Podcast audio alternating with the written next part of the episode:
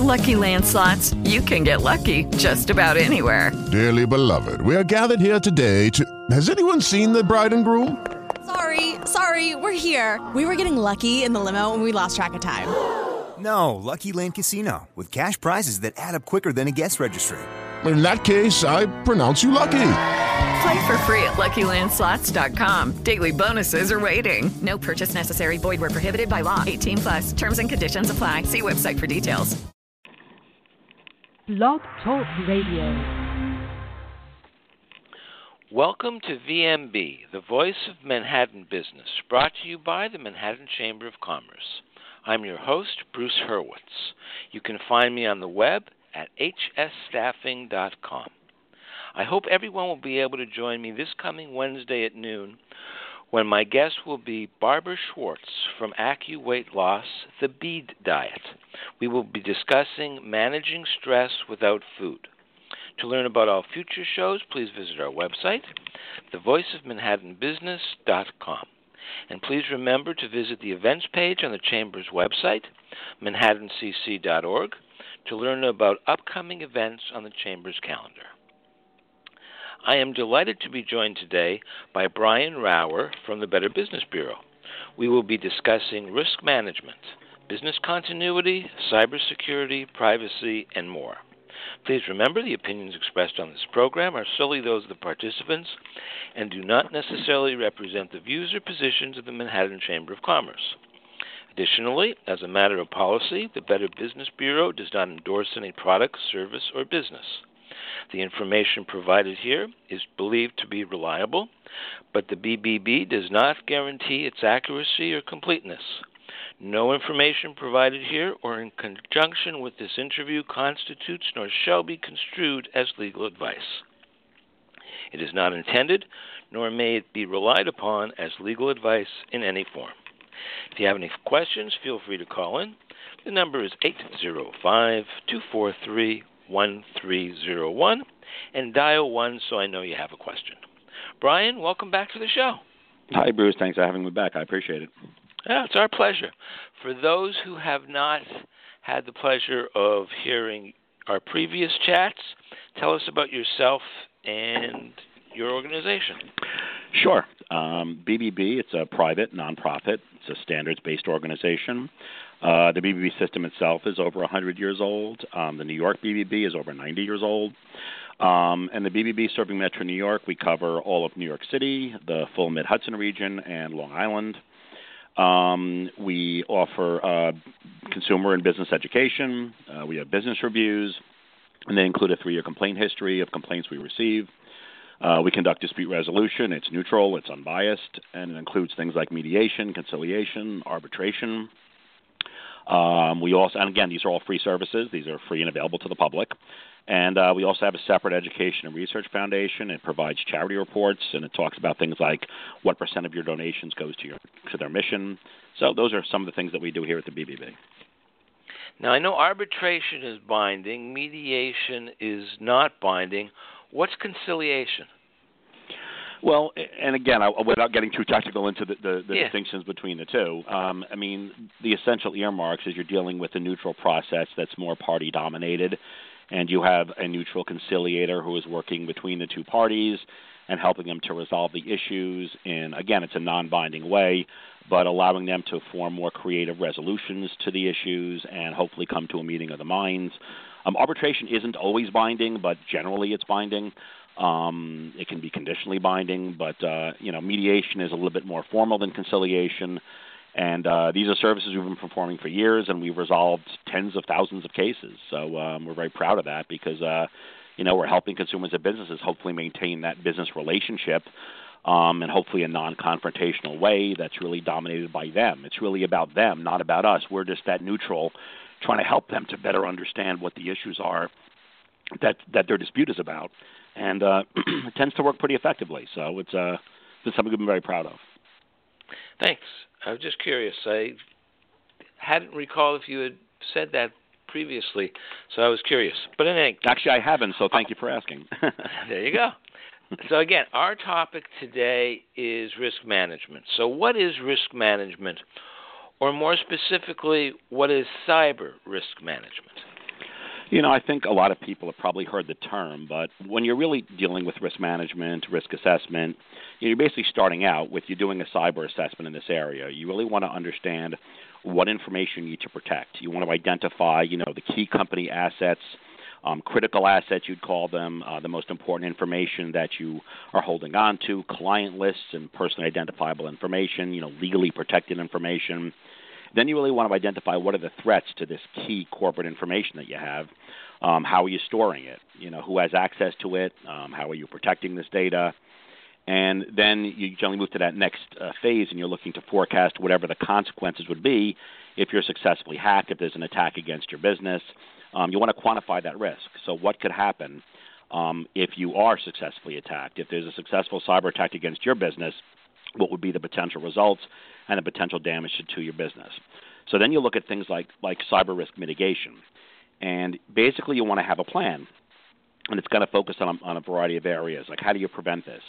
So you have policies and procedures in place that reduce the risk of you being attacked successfully or attacked at all, hopefully. Um, what would be your resolution if it happens? So if there's a security breach, um, what are your plans that you have in place? What procedures are in place? Um, so you determine the resources that you'll need to to remedy it. And, you know, how can you move on to that next phase of, of still operating your business um, with, without too much disruption?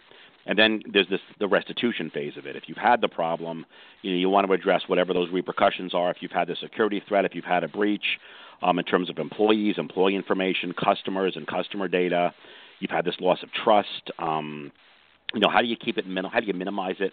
How do you keep it as a short-term issue rather than something that can develop into a much larger issue?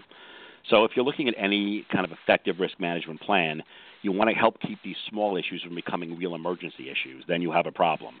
So you're calculating probability of the event, how this event is going to impact you and your business, and then again, how you're going to mitigate the problems that are kind of associated with those risks you have. Um, you know, there's another good resource. The National Cybersecurity Alliance also has uh, extensive material in this area, so that's another good resource to check out as well. You've been saying how to a lot. So, how implies policies. So, what are some of the basic office policies that business owners should consider when thinking about cybersecurity and their staff, because obviously staff is the key to making your cybersecurity plans uh, effective. Absolutely right. You know, we, we, we call it kind of in, in this area, you call it creating that culture of security. Um, and you want to create that with training to start, you know, a training and then training and then do some more training. Um, it's really about continual staff education, what are the new risks that have you know arisen? What are vulnerabilities that you've seen?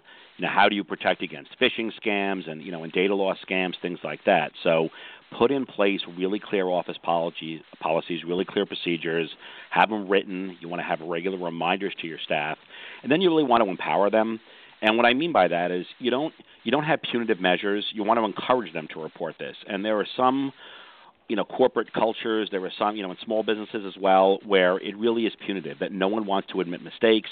Um, and if they do that it's, it's it's more dangerous because if a breach occurs they're going to hide it particularly if it's their fault. They think that they're going to get in trouble. It should be exactly the opposite. You want to encourage them to report it as soon as possible even if they're responsible for the error even if it's their issue um, the only one who should be reprimanded by the company are the ones that actually hide it and don't come forward so you want to let them know, listen, this is something that you won't get in trouble for. We're encouraging you to tell us it happened because that's the way we can mitigate it and that's the way we can find out about it. So that's kind of what I talk about empowering your staff. They should be incentivized to want to tell you that something's happened or even if something looks amiss, you know, just let them know, oh, maybe there's a problem so at least we can check it out beforehand. You wait 48 hours, you know, that could be like a year in this area. So you want to make sure that they're telling you as soon as they see a problem. And when you think about kind of more specific policies, you want to put together, you know, something in writing like maybe an acceptable use policy on how they use your information, your technology. Um, so, you know, if they're using their devices and, uh, you know, if they're on the network, they have to agree and they have to sign an access and use agreement, and that's a pretty easy thing to draft up. Um, you want to make sure that again they're they're participating in like a cybersecurity awareness education program. Um, you want to focus on things like physical security. Um, again, if they're using their smartphones, laptops, um, the devices have to be secure when they're away from their desk, when they're traveling. Um, don't write your password on on a post-it note and stick it on your computer. That kind of defeats the entire purpose. Surprising how often you might see that. Um, you know, password authentication policies. You know, passwords have to be long and strong, so that's a mix of letters and symbols and numbers as opposed to password, um, which is one of the most common passwords in the country. And I think number one is one two three four five or one two three four five six. So you should avoid those. Um, those can be broken into in a matter of a minute or two. So also have a policy they have to change passwords regularly.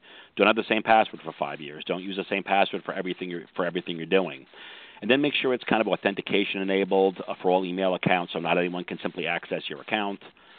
Um, you want to also kind of limit access and have uh, personnel security access. So for all personnel data, it has to be locked down, and the only people who should really have access to it are those who are authorized. They have a need to know. They have a need to do their job that way. But it shouldn't be available to everyone in your organization. I'd also finish up with kind of an email usage policy. You can't send sensitive data through regular email. It's just not secure. You have to require that it be encrypted or simply don't send it by email. So again, and it's kind of as you mentioned to reinforce this, these policies they're only effective if you incorporate them into into your office routine and your behavior. If they don't do that, if they don't follow them, they're just words on a page and they mean nothing.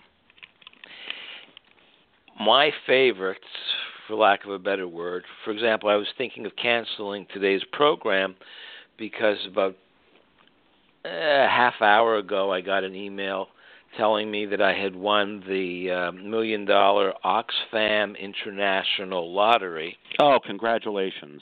It said yeah, you didn't send win. my details to OxfamInternational.com. Now I'm not that stupid, but who are a little bit more sophisticated, and it really does from your credit card company but when you put your cursor on the link and look at the bottom of your screen, all of a sudden you see that it is a uh, totally fictitious um, uh, site. It's usually Russia, and you don't click on it. Those are the threats that I see every day, and Lord only knows how many I miss. What would you say are some of the major cyber threats to the business community in recent years? Okay, well, first, Bruce, don't send them any of your information. You are not a winner. Um, but yeah. uh, they rely and upon. I was also if, told not to respond. No, Years don't ago, respond. Yes. You don't respond because then it, it um, I don't know what the word is, but it not legitimate, but it uh, authenticates your email address. Yes, it shows that they actually reached a real email address that you responded. So no, the best thing to do is not to respond, delete it, and then delete it again. Um, even though that doesn't delete it off your computer, and that we can talk about wiping computers later, but absolutely do not respond to that. That's what they Yeah. want you to do. So um, yes, um, I'm glad you didn't you realize that. But unfortunately, even if one percent fall for that, then they've actually accomplished their mission. Unfortunately, so Well, I used to Um, work for a senior services organization, and the elderly would fall for it all the time. unfortunate. Um, Yeah. By the way, just uh, in, in terms of your your your comment and questions about um, what some of the major issues are now, I mean, I'll tell you this: um, it surprises people when they hear that things like uh, physical theft is still an issue. Um, things that you know, the things they don't they don't think are actually issues. They think it's more um, it, it's it's more high high tech and new age. But the bottom line is that most of the thefts are occurring in victims' work areas, um, staff-owned vehicles it's still basic stuff like people leaving a laptop that's unencrypted with customer data um, left right in the seat of a car. That can lead to a devastating result for a company. So little things like that are still major issues. So if you have any devices that have you know, key uh, substantial data, uh, uh, consumer data, um, you've got to use a higher level of protection. You've got to be real careful what you do with those because that still is one of the biggest issues going with businesses having breaches. So I'd say probably most organizations now they're heavily dependent on people using their mobile devices, they're using their smartphones. And I think what people tend to forget is smartphones are actually computers. They don't think of them as computers. So even though they protect their home computers, their laptops, they tend not to have protection on their smartphones. And the problem with this is that you know, smartphones and tablets they're far outpacing laptops, and laptops are far outpacing desktops. So these are the main ways people are accessing their work files. These are the main way they're accessing data, and in many cases storing data, but yet they're not protected in the same way. There's something called What about modems device. and what about modems and um, uh, the um, Wi-Fi routers? Well, I mean, first of all, anytime, anytime you're dealing with Wi-Fi, you, you have extra concerns because, again, that may not be a secure. Never use public Wi-Fi; that's a given. Um, but the fact is, you know, if you're using Wi-Fi, make sure it's absolutely secure. Um, and again, the main way that, that that you have, if you have say 10 salespeople in, in an organization, they tend to all be operating with um, whether it's an iPad or a tablet, a smartphone. Um, that's how they're generally operating, and that's how they're reaching the company. And I think that there aren't very often, particularly with smaller operations, there really aren't a lot of policies and procedures in place to protect the information that they're accessing. And again, this is called bring your own device. It's basically it's a practice that allows, or in some cases even requires, your staff um, to access company files and information using their own devices. And this can be either using just email, uh, you know, email access, or they can actually be logging into the organization servers from their, you know, from their own computer. And data loss, this is a big increase right there in uh, in risk because this is a device that's their own personal device. You don't know the level of protection. It's usually on, maybe almost 24/7. It's not just during business hours. And then they're also traveling. They can leave them in a rental car in the airport unattended. Um, so you have to focus on physically protecting these devices and what data they actually have access to through these devices. And one of the biggest issues, again, is that these, ISIS, these devices don't have anti-malware on them. They don't have a lot of protections on them, but yet they're not using them just to access the information. They're actually storing information on these devices, and that can lead to huge problems. I think beyond that, you have things like other threats are, you know, payment card skimmers, point of sale intrusions. And what I mean by that is you have these sophisticated card readers, and those are skimmers. They fit inside regular point of sale card readers, and they can connect electronically, you know, off site to send. They can store data, they can send data, they can capture credit card numbers and PIN numbers and passwords and there may be a combination system that includes a pinhole camera that captures your PIN as you're entering it on the keypad. So things like that, um, you can have a huge drain of information without even knowing it. Um, after that, you have things like malware that we most people have heard of, and that's malicious software, and that can be downloaded whether it's a phishing, you know, one of the uh, phishing attacks you get in one of the emails, not dissimilar to the kind of email you received, that you never know if it contains malware as well. And the real sinister part of it is that it can basically live on your device without you knowing it. So you haven't detected, you haven't detected it, and yet it's kind of on your device. In many cases, feeding information to an external source. So you want to make sure that you have protection on your device for this. And again, usually you have software on your computer, but not on your mobile device. So you have these malware infections, and they can steal bank records and trade secrets, a lot of system data. Then you have things like um, like web app attacks, and that's basically describing stolen login and password information, and that can be used to access accounts from your business, posing as your business, posing as authorized officers when they're not. So that can lead to other problems by people simply uh, stealing information and uh, and and you know through identity theft and pretending that they're a, a staff member. Um, I think one of the best defenses to web app attacks is you want to use um, two-factor authentication. It's called 2FA. And basically, what that means is you're adding a second layer of protection. So it involves something you know, which is a password, for example, um, something you have, which could be a smartphone or a fob, and then something you are, which is basically a fingerprint, some form of biometrics, and it requires two out of three of those things. So if you're requiring that of your staff, then you've added that extra level of protection. You've really lessened your chances of having a problem. So even if they have a password, if they don't have access to their smartphone, for example, they still can't get into the system. And then speaking of that, you have things like insider abuse and, and, and misuse. These are staffers, rogue staffers, um, staff, you know, uh, employees who are doing things they shouldn't within your business. Um, I think in many cases this is really more about you give them privileges you shouldn't have given them. So they have access to things they shouldn't. Um, they're being granted, you know, for example, people should only have access to your system for things that they need access to to do their jobs. But in many cases you have this across the board access where they can access financial information, personnel records, customer records, and they have no need to access that at all. But you don't have, you know, great gradated levels where only the people at the top need that, and other people who are maybe it's a salesperson or someone answering the phones, they don't need that same access, but yet they're all granted the same level of access. So that can either lead to things like you know stolen data because they're intentionally misusing it, or they just simply use unapproved workarounds and things like that for convenience, and that's also putting your information at risk. And then it can be things as simple as they just made a mistake. There's sensitive information they sent to the wrong person, the wrong, you know, the wrong, uh, the wrong email address, or they're publishing non-public data on your web servers or making it public. They don't dispose of uh, person identifiable information correctly. So things like that are just again that's employee problems, and that's about training and what we talked about earlier. So if you think about it, you have one staff member who has bad intentions and proper administrative privileges that can create amazing havoc in your organization. Just that one person with privileges they shouldn't have. So you really want to ask yourself, did they require this layer of access to do their jobs and these this level of administrative privileges, or should only be one or two people that have that, and then everyone else is only given the privileges just to do their job? So I think those are some of the basic things. That's a good segue to the next question, which is what are some of the red flags that you may have a data security problem? Because as you indicated, you may not know you have an issue. So what should you be looking for?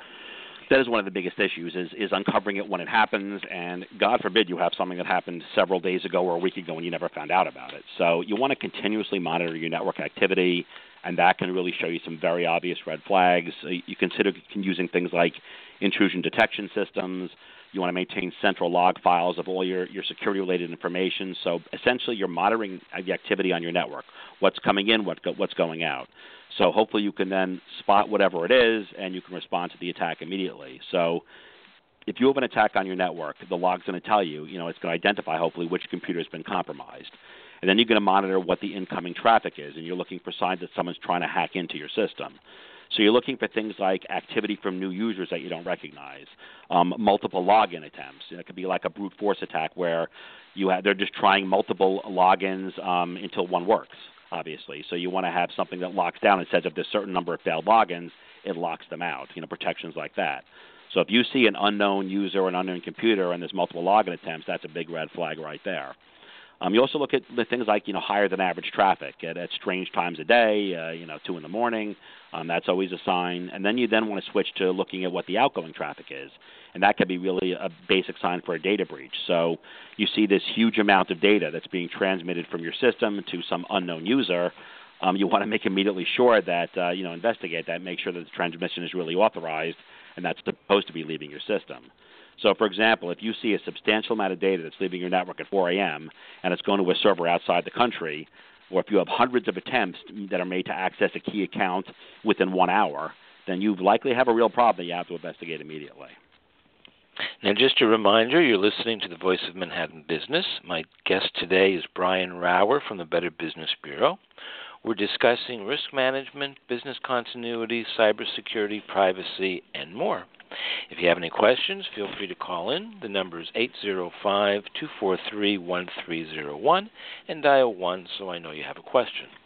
Please remember the opinions expressed on this program are solely those of the participants and do not necessarily represent the views or positions of the Manhattan Chamber of Commerce. Additionally, as a matter of policy, the Better Business Bureau does not endorse any product, service, or business. The imp- information provided here is believed to be reliable, but the BBC, BBB, Close. does not get. Well, you know, maybe the British Broadcasting Corporation will uh, endorse it. yeah, this. that's not you know, us. who are we to say? All right, let me start that sentence again. The information provided here is believed to be reliable, but the BBB does not guarantee its accuracy or completeness. No information provided here or in conjunction with this interview constitutes nor shall be construed as legal advice. It is not intended nor may it be relied upon as legal advice in any form. I knew that would eventually happen. That's okay. I, you know, it's it's funny. I spent 13 years in Israel. I listened religiously to the BBC every day for news and entertainment. And the first time I read this, I said to myself, eventually I'm going to get tongue tied. But there anyway, you go. You got it out of your system now, so it's good. There, done. Brian, can you offer any tips for the unfortunate business owner that has had its status stolen or compromised?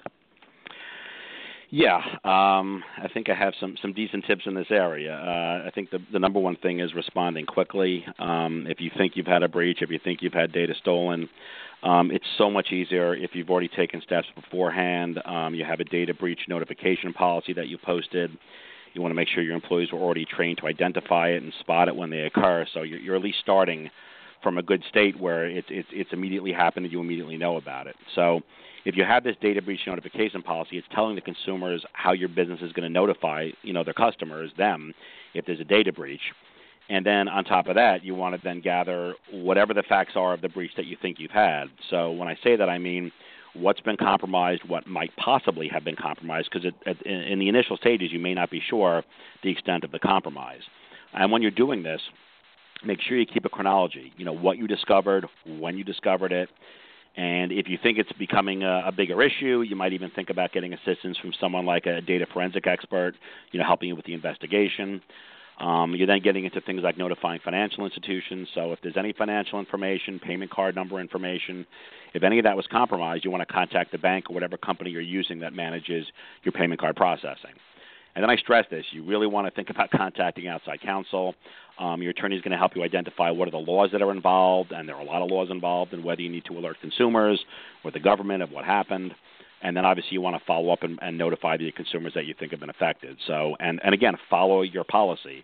If you said in your data breach notification policy you would let them know in a certain way, you've got to follow that policy. Um, and again, there are state specific laws on notification, the delivery method, um, so you want to talk to your attorney about that. And the kind of things you might want to ask them are um, things like what state laws apply to your particular incident. Um, you know, with the incident that you that you've had, you know, is it really is it considered a data security breach under the laws that that are um, in place? So if it's whether it's New York, New Jersey, whatever, you know, say under New York law, was this a data security breach? You want to find that out, and if it is, then you have a number of other obligations you have to do right after that. So then, are you required to notify the consumers that this happened? Are you required to notify the government that this happened? And again, then what federal agencies, you know, have to be notified? Um, you want to talk about, uh, you know, law, local law enforcement, even if it's not, even if you're not required. You know, think about then still voluntarily notifying local law enforcement, the FBI. Um, you want to know if you're required to notify consumer reporting agencies. You know, I'm talking about like Equifax, Experian, TransUnion. Um, then again, you're required to notify payment card companies uh, of the incident. Um, and then you basically want to find out that if you do have this requirement, what's your time frame? How much time do you have where you have to issue those notices and make sure you stay in compliance with those? And then, you know, what if, and again, right now, this is a day and age where people could be shopping on your website and they could be coming from abroad. So they could be from multiple countries. So, you know, what are your requirements if the individuals affected live out of the country? So, you know, again, then if you have to send a notification letter, what do you have to put in that notification letter? So, when you have to notify the consumers, you want to tell them what occurred, you want to tell them when it occurred, and you really want to focus on what steps you're taking to address the uh, the issues that took place here to uh, to address the breach. Um, I think you also want to bear in mind that almost every state and, and territory has enacted some form of data breach notification statute. They can vary between the states. But the basic data breach notification statutes, they generally require businesses that have had any PII, personal identifiable information about the residents within that state, you got to then notify those residents if someone who wasn't authorized for that acquires that information. So that's kind of in a nutshell. But again, you want to check state to state what the specific requirements are, and that's why you should really be talking to an attorney about that. Um, specifically to find out what statutes apply to your business and then what the requirements of those statutes are. Talk to us about ransomware and how to respond. How can you help to preserve business continuity when you're a victim of a ransomware attack? And of course, explain you know, what ransomware is in case somebody. Yeah, I don't know. Not everyone knows what ransomware is. Um, I think the best thing is probably to give you an example of what might happen. You know, you can say you're a small business. Um, you return from lunch, and you know, small business, you have maybe one, one or two terminals, one main terminal. You, you, you have all of your customer information, all your data, all their PII in that terminal, and you see this sinister message on the desktop, and the message says something like, uh, "Your personal files are encrypted." Uh, your documents, your databases, you know, all these other important files, they've been encrypted with the strongest encryption. There's a unique key that's generated for your computer. And then they talk about a private decryption key which is stored on some secret internet server, and no one can decrypt it uh, unless you pay and you get some private key. So basically, it's ransoming, it's crimeware. It's a form of malware or crimeware. It's called ransomware that basically says we've locked down. It can be many forms, but the form I'm, the common form I'm talking about now is when someone externally locks down your files. It, it puts this really strong encryption there, and then it gives you a certain number of hours basically to submit a payment for them. I mean, they're extorting, they're extorting the business owner, and if they don't pay that, then they're going to permanently lock out their files and they'll never get them back again. This can shut down a small business if they're not properly prepared for it. Um, and it does give you a specific amount of time, and this information really can be permanently lost. It can stay permanently encrypted, and no one can recover the files. So if you're in a situation like that, and this is a real, actual cyber attack, um, then you know there's many kind of forms of it that can take place. But if you're dealing with this one, you want to really go through an assessment. And the um, the National Institute of Standards and Technology, it's called that they have this NIST cybersecurity framework. It's become the kind of a the, the real gold standard in this area. It talks about five steps if you had something like this take place. Um, you want to identify, protect, detect, respond, and recover. And I'm going to explain what each of those mean. Um, the key thing you want to focus on is maintaining business continuity. So that essentially means how do you restore normal business operation, normal business functioning, you know, your day-to-day operations and your customer services. So the first thing you want to do is you identify what's been hit, what's the problem. So in this case, the example I gave you, you have a couple of critical assets, the owner's desktop and all the client data information that it maintains, and that stuff this this individual would need to conduct their business on a day-to-day basis. And then uh, you know the device involved is a lap is a desktop computer. And then you talk about what protection was in place. And this is the most key area. It depends on what the small business owner did. If the small business owner was really smart, they're backing up on a daily basis to an external drive. So that means off-site, not there, separate drive, all the information, all the customer information there is fully backed up every night on an external drive, and that's a real big safety feature. And then the next part is detect. And in this case, it's easy. There was a ransomware message, and it basically says that we've locked out your device and you're being you're under attack. And then the key part here is then how do you respond to this? So in this particular situation, your response is going to be short term. How do I operate for the next say few days, the next week? You want to look and see if you have any paper records, alternate records, or backup information to use while you're starting the recovery process. And that's really going to mean, in this case, wiping the drive completely um, so that every, all the um, you know, everything is cleared out from it. If there's any other malware installed, it's completely wiped. You then reload Windows, and again, you can use a, an outside computer expert for this if you trust them. Um, you then reload the database application, and then you would. This is the key part. You're reloading the data from your backup drive, so you are regaining that data without having to pay any, uh, you know, any uh, ransom, which uh, is problematic on so many different levels. Um, so ultimately, what you have is you maybe were knocked out of operation for a few days, but you still had a way of dealing with it from a temporary basis through alternate records, things like that. And then when you have a wipe drive and you have all your data reloaded, you can get back to your normal business operation. So that's fairly minimal disruption, obviously.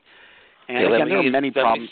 Me, sure. Let please. me stop you there because it's my understanding that the ransomware software, whatever you want to call it, mm-hmm. is connected to a document. And you, of course, didn't know that it was connected to that document, and it didn't become active until you opened the document. So you don't know which document it was. How do you know that you're not reloading that up onto your computer? Good question. I mean, the first thing to tell you, and speaking more gen- generically in terms of malware itself, I mean, there are times where, and one of the biggest problems with malware is you don't often know that it's sitting on your computer, and it can be really difficult to sometimes get off your computer. You have to have an expert a real expert who is trained in this, who's using the proper programs to make sure that this computer has been completely wiped and completely cleaned from it. You should not be using it for anything else, for any data, no business operations until you're completely sure it's been fully wiped of any possible malware. And then they'll do extensive testing to see that nothing's hiding, nothing's showing up. And can I can you guarantee it? In some cases, you can't. In some cases, you pretty much shouldn't be using that that computer at all um, and you basically want to uh, you know uh, switch to a different computer and not use this to store any important information. But in terms of having it loaded onto it, and again, in many cases, you've gotten a phishing email or things like that. And that's why I say don't click on anything. Don't open attachments that you're not sure of. I don't. I don't care what the Ray line says. Um, if you're if you think it's not really intended for you, um, their whole point is to get you to click on something to release the malware. They also have something called scareware that can hit your computer. It actually tells you that uh, your computer has just been hit with a virus. The only way to protect yourself is by downloading this from this button, and it's going to protect your computer. Well, hitting that button is what then downloads the actual malware onto your system. So you got to be really careful when you get these notices. They're not there to help you. Uh, they're there to uh, to make you download information. Um, so be really cl- careful with anything you click on, anything you open. You want to immediately delete it. Never go any further than that. That's why I talked when I talked to you earlier. Just delete it. Don't even consider responding. Don't do anything that could click through anywhere that might be downloading malware. Obviously. So if you, if you believe that it may be uh, it may be a sinister message, um, don't investigate that way. That's not the way to do it. And again, it's a really good advice you're giving there is just make sure that your computer has been completely wiped and completely cleaned from it before even considering using that computer again. It could still be there lurking in the background. Um, I'd also say that just to, so I so I've uh, let people know about this. Um, if you're in a position where you haven't backed up off-site, there are people that actually still consider, you know, uh, paying the um, you know the ransom here obviously that's problematic on a lot of levels. Um, I understand that a business is concerned about losing their information permanently, but some of the issues with that are, you know, do you even trust them? Again, why would you trust them in the first place? Are they even going to decrypt your files even after you pay? And the actual pa- average payments can be, you know, several hundred dollars up to several thousand dollars. They often want them in Bitcoin or some other kind of online currency. You know, will you even be able to then restore your full data after it's decrypted? You know, does law enforcement have a big problem about you actually paying these ransoms? So, you really want to be real careful before even thinking about ever paying a ransom like that. I actually we had a uh, with the chamber we have what are called chairman's breakfasts, and the last one was a week, ten days, two weeks ago, with a representative from Homeland Security, and the person who was supposed to come had to cancel at the last moment, and his assistant came. And I asked her about ransomware and what the policy of the government was about whether or not you should pay. And she smiled and said that they had no policy. So she refused to answer the question. But Okay. she did give me some website that um, the federal I forget what it is that the federal government has that deals specifically with ransomware, Mhm. giving advice, you know, what have you. But let's switch to privacy. What are some basic practices for businesses to keep in mind regarding privacy policies and general privacy uh, pra- uh, practices? Are there some simple steps that can hopefully reduce these risks? And I realize it's a brand new world because I've always said and taught that at work, the only place an employee or a visitor has the assumption of privacy is in the bathroom, nowhere else. Well, I think I think in terms of the subject matter we're dealing with, you're obviously I think you're dealing with um, more from your customer's perspective. I think they probably want to know what you're doing with their information, how you're protecting their information. Um, I think it's always a, a very good idea to make sure you develop and you uh, you maintain a, a really comprehensive privacy policies. I think your customers have a right to know um, what protections you have in place, what they can expect when when they're working with your business um, online. Um, and again, it's only effective if they actually know it's there. So you want to make sure it's really visible. Um, don't make it hard to find. Don't make you have to. You shouldn't have to click through four pages to find a privacy policy. It should be right there on the home page, and there should be many ways to uh, to actually access it. Um, you should keep it simple, um, clear, concise. Um, use plain language. If you're using techno speak with people, um, the average consumer is not going to understand what you're talking about. The whole point is to convey information and allow them to understand exactly what they're doing with your information and exactly how they're protecting it. So, um, tell them how they're handling it. Um, make sure that you uh, you do what you say you'll do. Um, so if you're making a pledge to them through your privacy policy that you will protect it in such a way, you're you're you are either sharing it or not sharing it, and here's how. Um, but once you say, once you put the privacy policy up there, make sure that you're actually following that privacy policy. And the reason I say that is because you may have companies that are tempted to simply cut and paste another company's policy. You can't do that because what are the odds of you following everything that they're following? Um, the fact is, it's it's particular to your business, and uh, another company's policy doesn't help at all. So you want to really focus on exactly what you're doing, how you're protecting personal data, and it's got to reflect accurately uh, things that are specific to your business's practices. Um, you want to make sure it's current. Um, if the policy needs to be updated, if you're changing your privacy practices, anything that affects their customer data, make sure you're communicating those changes and how you're using their data, and uh, make sure that you share it with your customers before they actually take effect. I think keeping in mind some of kind of the key things you want to put in the policy itself. Um, you always want to identify the types of data that your site is actually collecting. So, from things like name and home addresses to email addresses, credit card information, IP addresses, um, you want to focus on how they're collecting the data. Um, online forms are obvious. When you have online forms, they're entering email uh, details for newsletters and credit card data. Those are pretty obvious. Less obvious ones are data collection through things like cookies and other trackers. So, you want to make sure that uh, you're explaining your cookie practices to all your customers. You know, what are you doing with the data? How you're using it, um, how long you'll store it, um, if you're sharing it, and particularly um, If you have business partners, you're allowing marketers and others to collect this data. You want to explain what they're doing with it. Again, you have an obligation. If you're sharing it with business partners and potentially selling their data, you have the right to know that before you give any of the information to the business. Um, I think you always want to give them a point of contact, so you're helping your customers if they want to change their passwords, close their account, unsubscribe from mailing lists, um, simply complain if there's a problem. And then I think you want to finish up and describe how you're protecting it.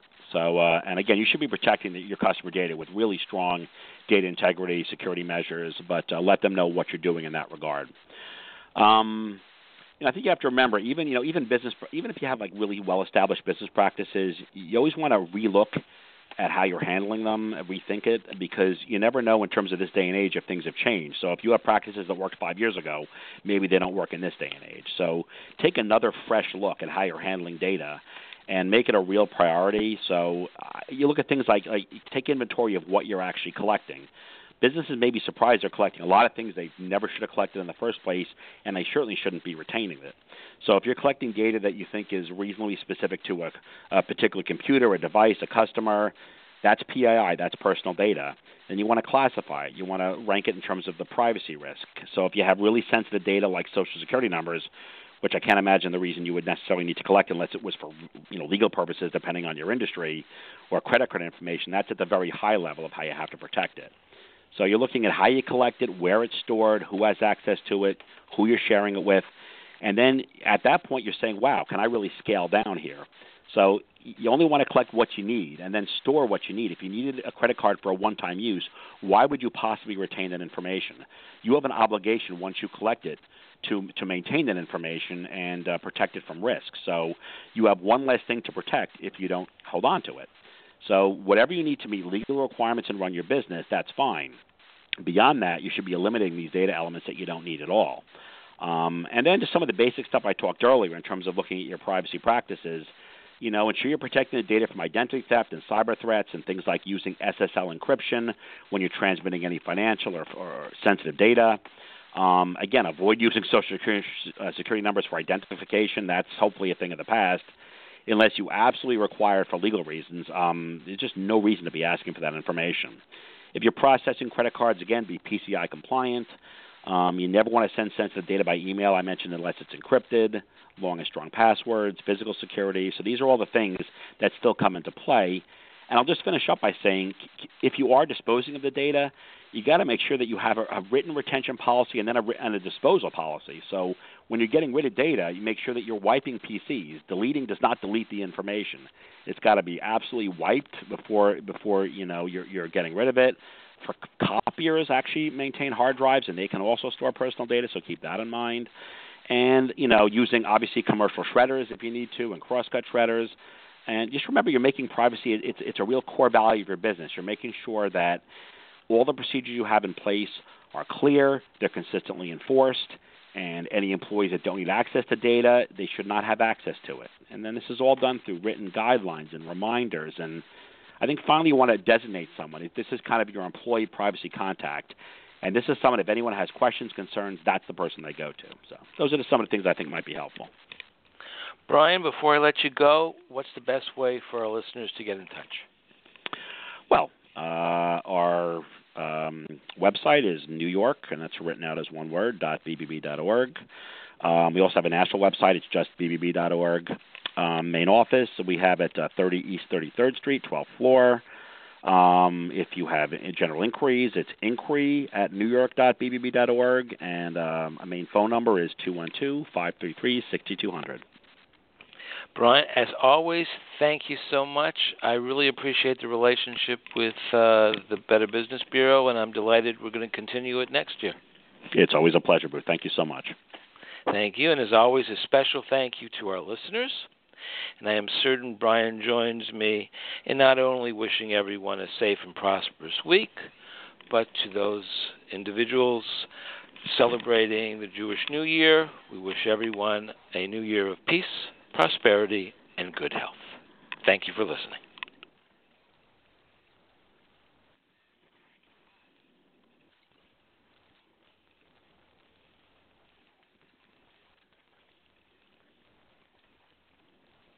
Lucky Land Casino asking people what's the weirdest place you've gotten lucky? Lucky? In line at the deli, I guess? Aha, in my dentist's office. More than once, actually. Do I have to say? Yes, you do. In the car before my kids' PTA meeting. Really? Yes. Excuse me, what's the weirdest place you've gotten lucky? I never win and tell. Well, there you have it. You can get lucky anywhere playing at LuckyLandSlots.com. Play for free right now. Are you feeling lucky? No purchase necessary. Void where prohibited by law. 18 plus. Terms and conditions apply. See website for details.